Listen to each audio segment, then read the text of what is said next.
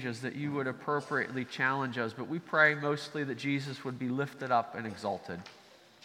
Father, I pray that you would uh, give me clarity of thought, that you would forgive my sins, that you would use uh, these words for your purpose. We pray together silently.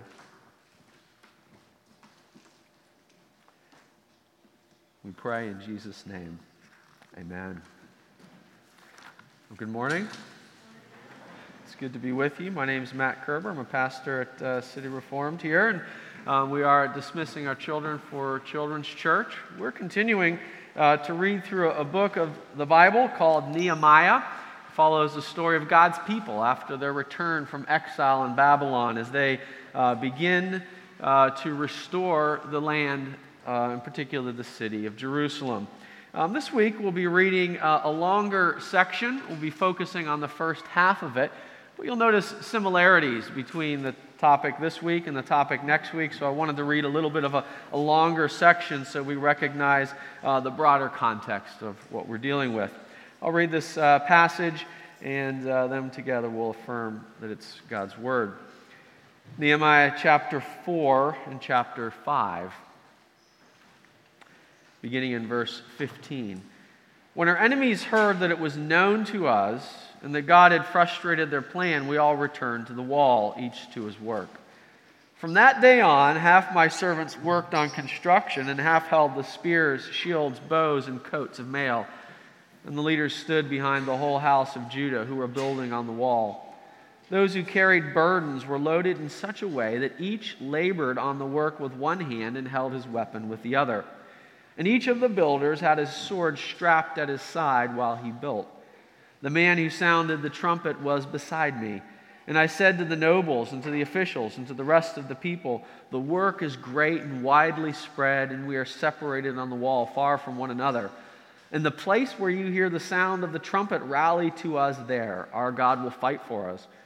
So we labored at the work, and half of them held the spears from the break of dawn until the stars came out.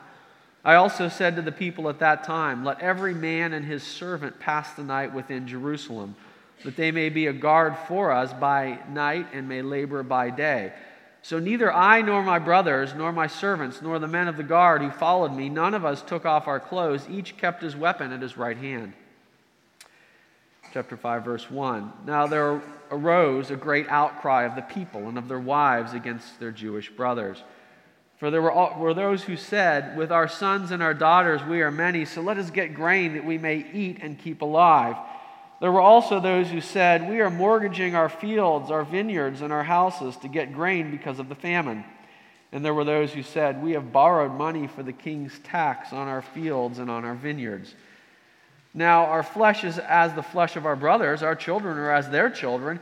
Yet we are forcing our sons and our daughters to be slaves, and some of our daughters have already been enslaved, but it is not in our power to help it, for our other men have our fields and our vineyards. I was very angry when I heard their outcry and these words. I took counsel with myself and brought these charges against the nobles and the officials. And in verse 14, Moreover, from the time that I was appointed to their governor in the land of Judah, from the 20th year to the uh, 32nd year of Artaxerxes the king, 12 years, neither I nor my brothers ate the food allowance of the governor. Now, what was prepared at my expense for each day was one ox and six choice sheep and birds, in every ten days all kinds of wine in abundance. Yet for all this I did not demand the food allowance of, of the governor, because the service was too heavy for this people. Remember for my good, O oh my God, all that I have done for this people. This is the word of the Lord. The scene that we encounter in Nehemiah chapter 4 is one of the most famous scenes in the book of Nehemiah.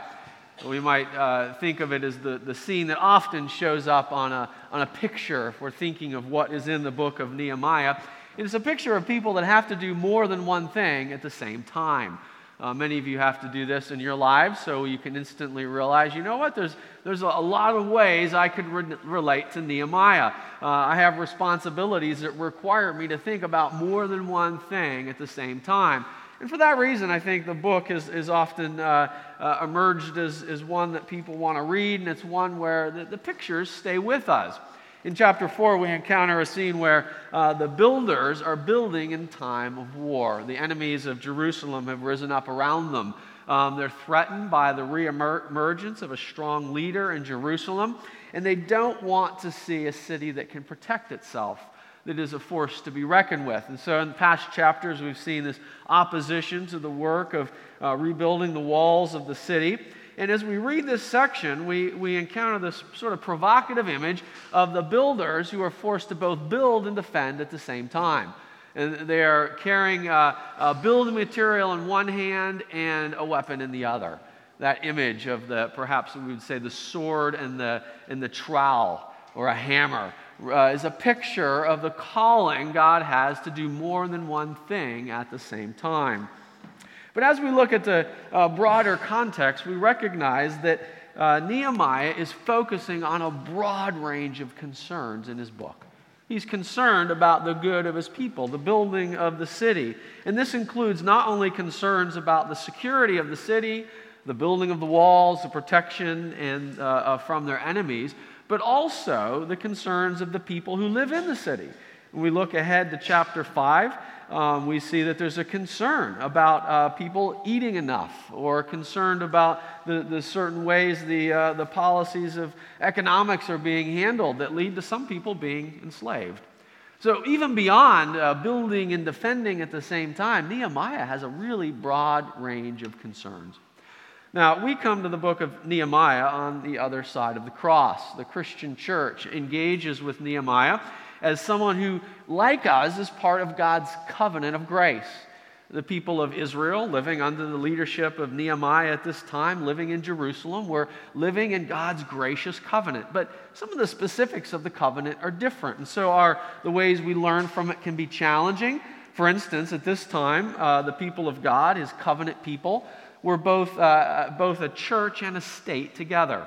The city of Jerusalem was civil and religious at the same time. The promises God had for them covered not only their spiritual well being, but it covered the geographic boundaries of the nation of Israel. On the other side of the cross, we live differently. Uh, we don't have, as a church, a physical geographic boundary of where the church is. In other words, in our setting, state and church are separated. Christians live in both, called to be faithful to both. And as we look back on this, it requires some thinking and some uh, careful interpretation. Generally, as we move through the book of, uh, of Nehemiah, we're thinking about the lessons we take for our spiritual building. We're thinking about what it means to be building God's kingdom. And this image of the, of the sword and the trowel has been used down through the ages as a picture of many things, challenging things a church has to do. You have to both build and defend at the same time. We do that with our words and with, uh, with our life. But there is in the book of Nehemiah very uh, real concerns for civil realities. As Christians, we live in both spheres, we live in both realms, we are citizens of this kingdom. And it would be possible for us to move through the book of Nehemiah and essentially over spiritualize it.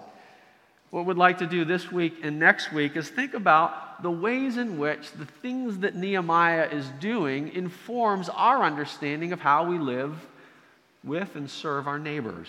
What are the concerns we have for living in our society? In a sense, we're talking about social concern.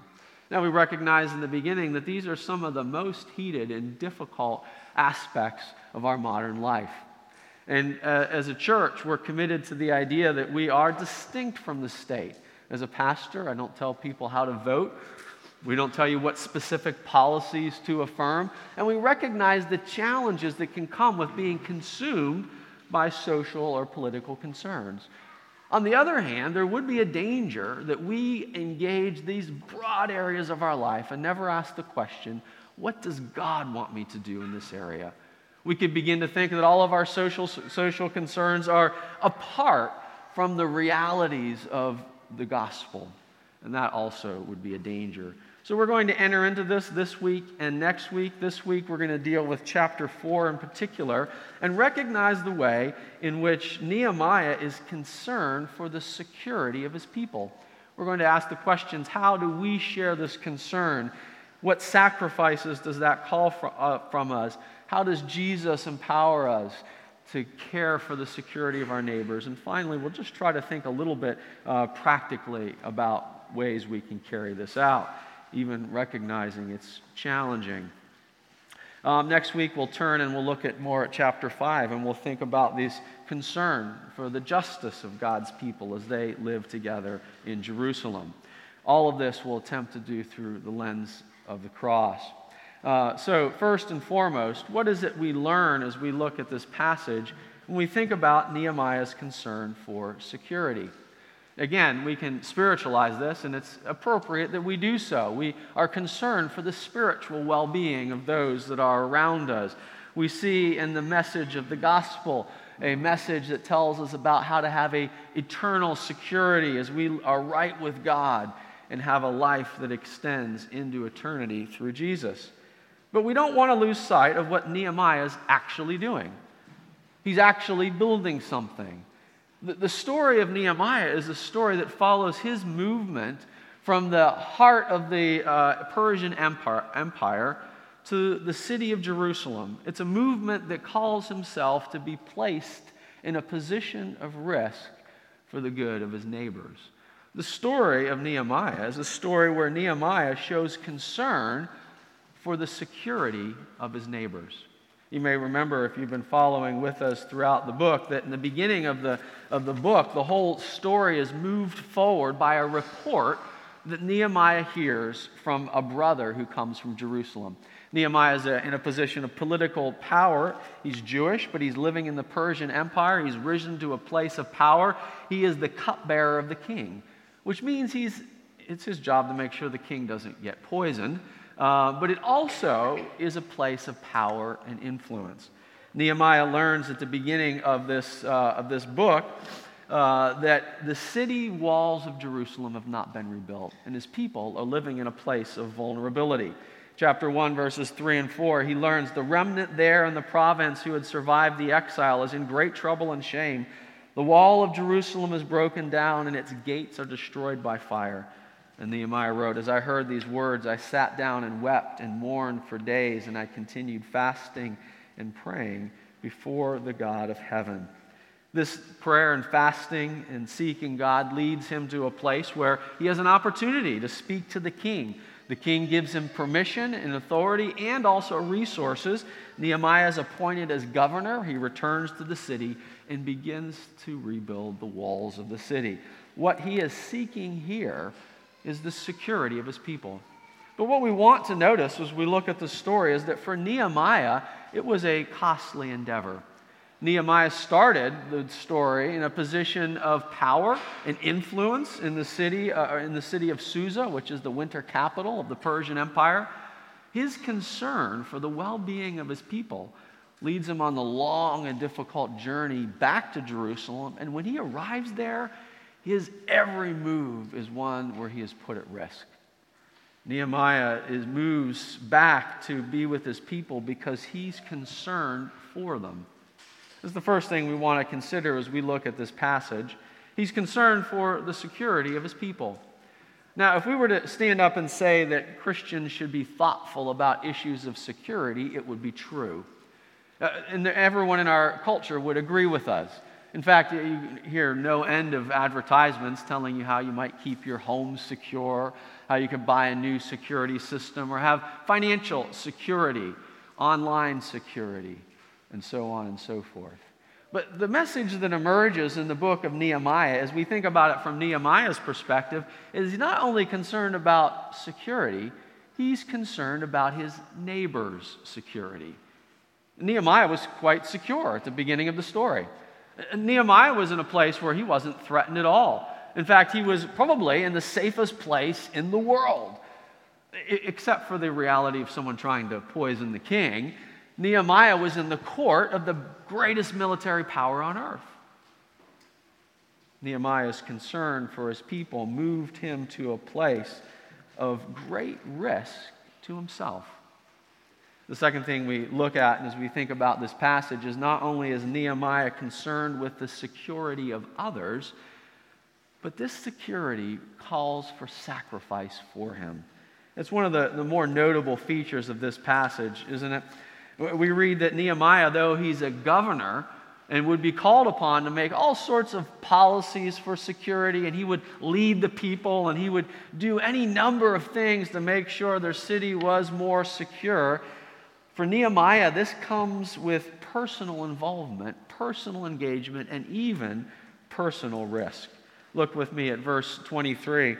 Nehemiah speaks of a situation, remember, if you remember from past weeks, where the, the neighboring groups of people have risen up against them. They've been threatening them and even gathering an army.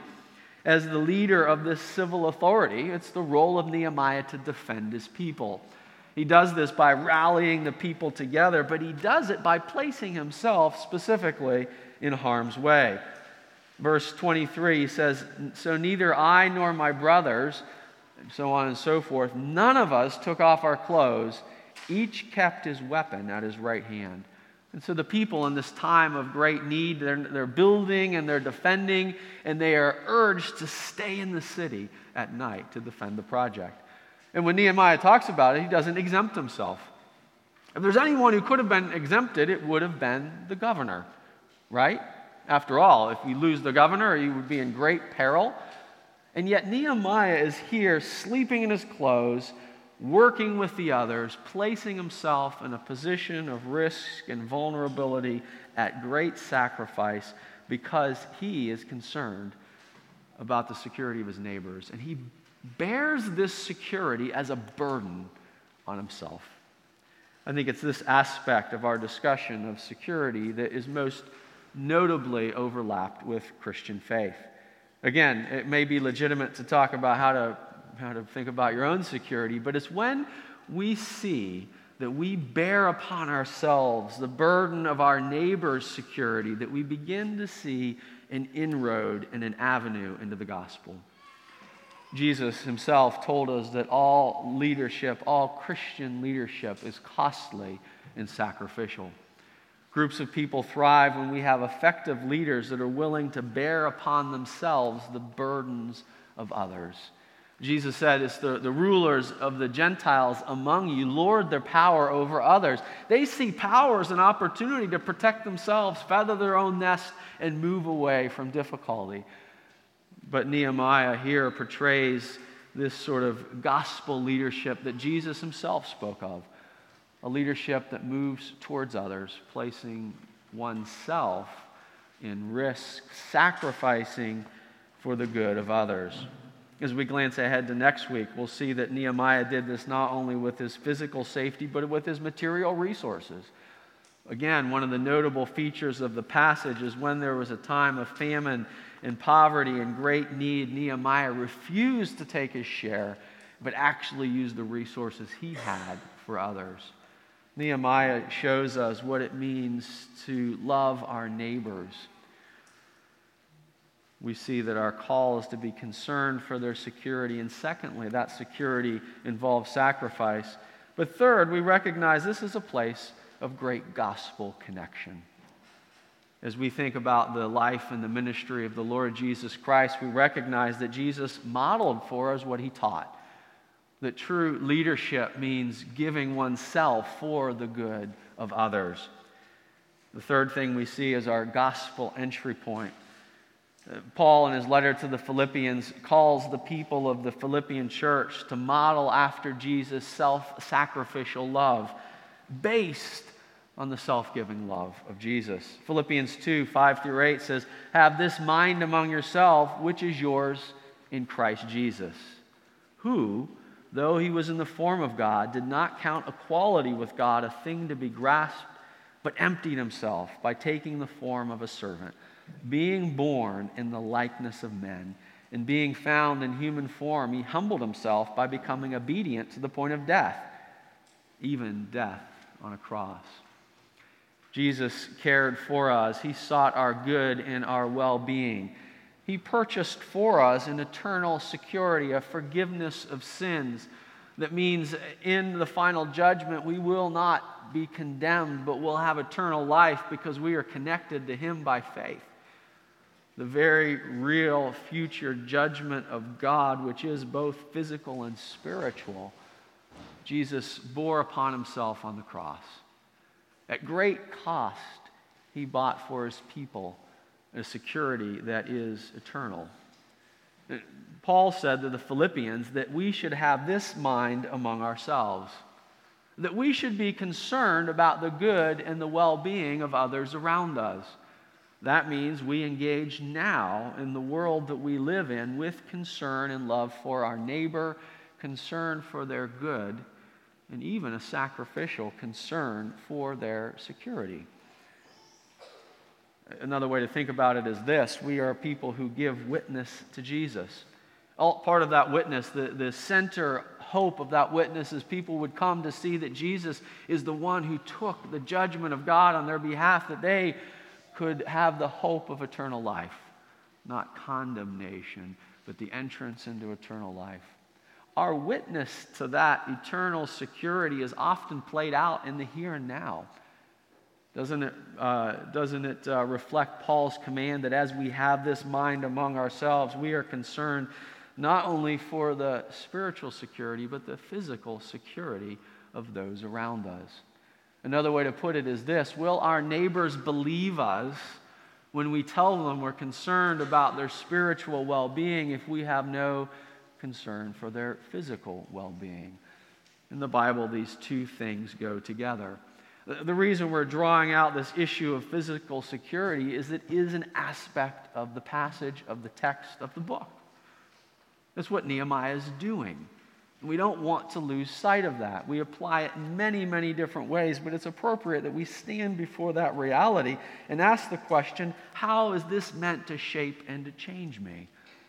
How am I concerned for social concerns around me? How do I bear upon myself sacrificially the security of my neighbor? I was wrestling with these things a number of years ago that re- led me to do some things that were at times uncomfortable. I live in a neighborhood not far from the city, and it was a neighborhood where there was growing violence over a period of time. It appears in hindsight that it was a, a group of teenage kids causing a lot of uh, vandalism and some home break ins, and uh, over time the situation was alleviated. But there was great concern in my neighborhood. I went to a, uh, a community meeting as people talked about their concerns about uh, uh, damage to their property, and people even being concerned about their physical welfare. Many of the people that were there were older. They're the people who most often are aware of these things. And as I looked around, as the mothers and grandmothers, the people that lived in my community, God impressed upon my heart that I have a calling to be concerned about their good. It's not enough that we simply share a spiritual platitude, but we ask the question what is an appropriate way to engage in a place where my neighbors are physically threatened? Our particular community had the ability to work with the police in a community block watch program. And as I thought through my responsibilities as a husband, as a father, as a Christian, I concluded my responsibility was to be walking on the streets. Again, in partnership with the police. At times, with uh, one of the off duty policemen would walk with us and phone things in appropriately. We weren't trying to be vigilantes. But we were committed to being engaged. It wasn't always comfortable, and it wasn't always easy. But it's here in our engagement with our neighbors that we have the opportunity to show that we stand with them, we care about them, and we are for them. And if we fail to meet them in these very basic areas, our witness to the Lordship of Jesus will ring hollow. So, what does this look like for us? Well, where the rubber hits the road are often some of the hardest places to talk about, aren't they? Uh, we live in a day and age where great hostility and great divergence emerges around the issues of social concern. And uh, again, as a, as a church, we recognize that our place is not to get you to vote a certain way, it's not our place to push certain policies. But we can't shy away entirely from the reality that God calls us to love our neighbors in this area.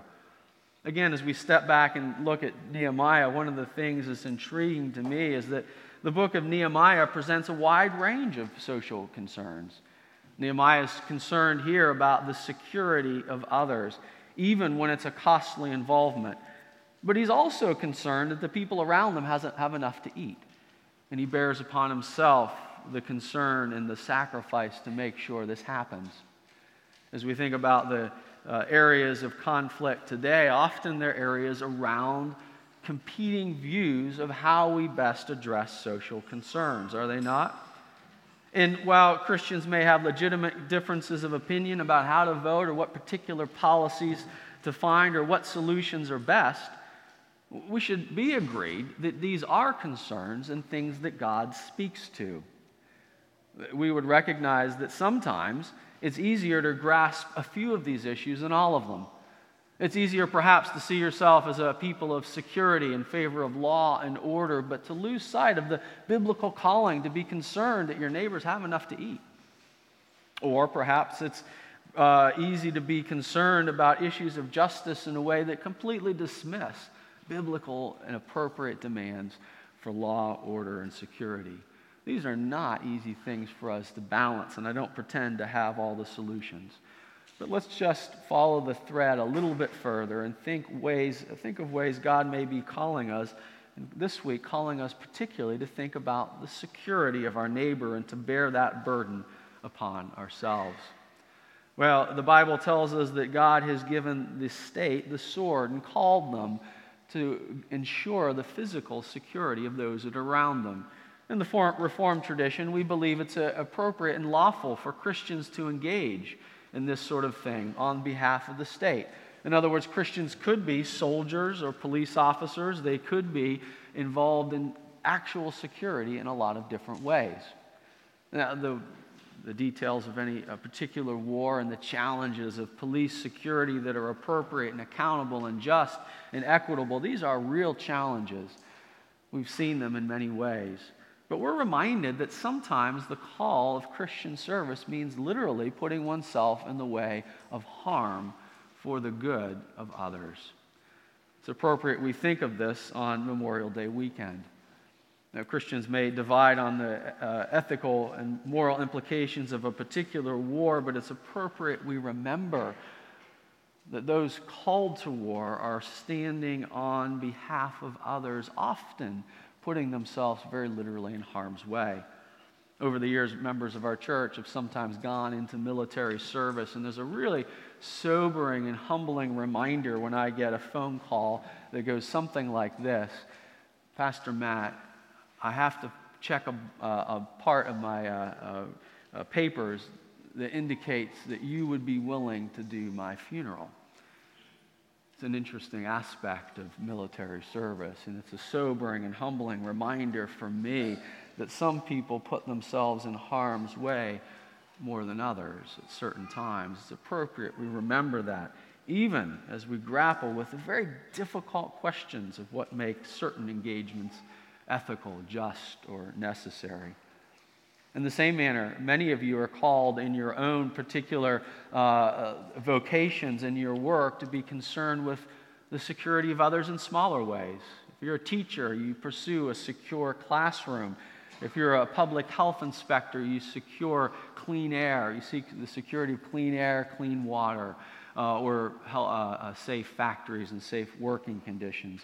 These are good and legitimate ways for us to pursue the security of our neighbors.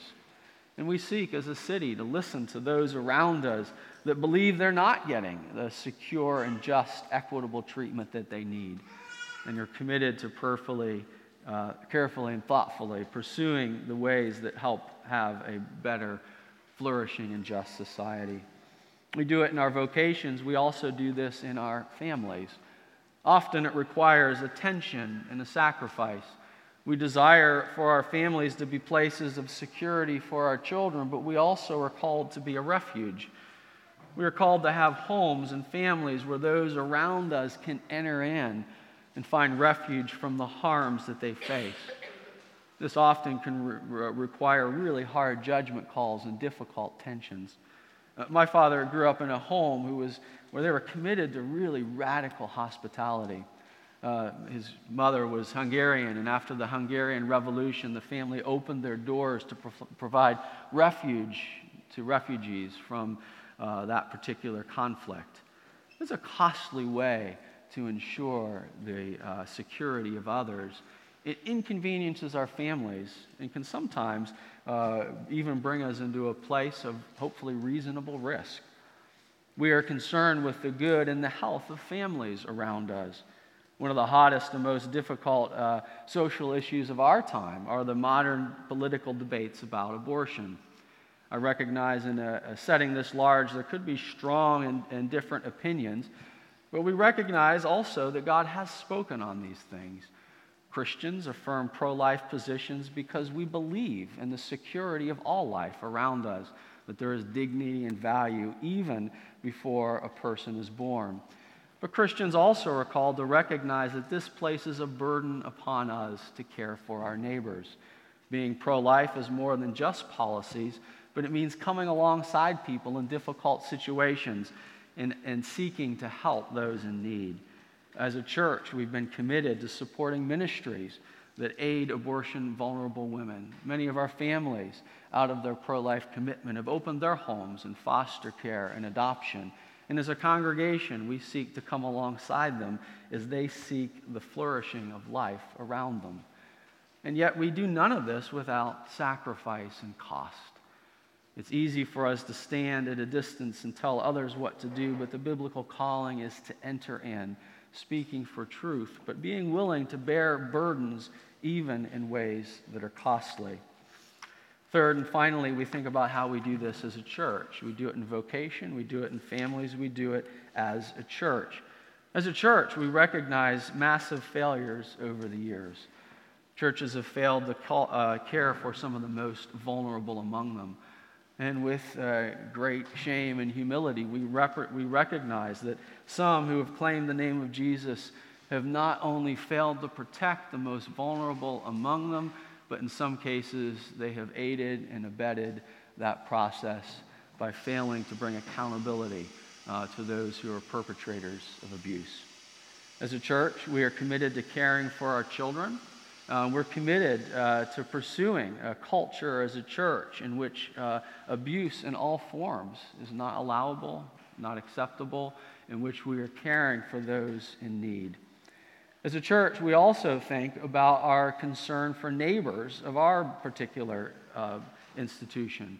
We not only have particular neighbors as individuals, but living in the city, we have neighbors, neighbors throughout the city, often facing difficult circumstances this past year after uh, the, uh, terrible tragedy at the Tree of Life in Squirrel Hill, members of our congregation came alongside a, a Jewish school we had a relationship with and raised money for their security. This is not a public relations endeavor, it's an application of what we believe. The, the security of our neighbor is our burden, even when it's costly. And throughout the summer, we'll participate in a partnership ministry with uh, Bethany Baptist Church in one of the more difficult neighborhoods in, in, in the city. Homewood is a, a neighborhood racked by violence uh, with uh, deep social problems. But these two are our neighbors, our friends, and our brothers. We have much to learn and we have responsibilities. It's often easier for us to stay at a distance and think only of that which is most immediate but as people who are called to enter in, to have the mind of Christ as we move forward, that means sometimes going places that are hard and doing things that are difficult. The good news of the gospel is that as we follow Jesus, he promises to be with us. Bearing burdens makes us dependent. Affirming the security and dignity of others can make us unpopular. Sometimes saying and doing things that are hard but the good news of the gospel is that Jesus goes before us. We have his mind as we enter into the love and care of our neighbor. We see his power as we accept burdens and even risk upon ourselves in the name of love, which is, after all, the biblical name of what we're talking about. In, his, uh, in the Gospel of John, as Jesus speaks with his disciples on his last night with them, the night in which he is prepared to go out and put his life on the line for sinners like you and me. He said to his disciples, This is my commandment that you love one another as I have loved you. And then he told us how costly it would be. Costly for us, more costly for him. Greater love has no man than this, that someone lay down his life for his friends. Friends, you have been loved sacrificially. If you have put your trust in Jesus, if you've forsaken your own uh, control of your life and stand before Him as Savior and Lord, you have been loved deeply and fully and sacrificially. Jesus did not consider his position and standing in heaven a thing to grasp hold of, but instead he laid it down for people like me and you, and he promises to be with us as we follow him in a life of care for our neighbor. Let's close in prayer.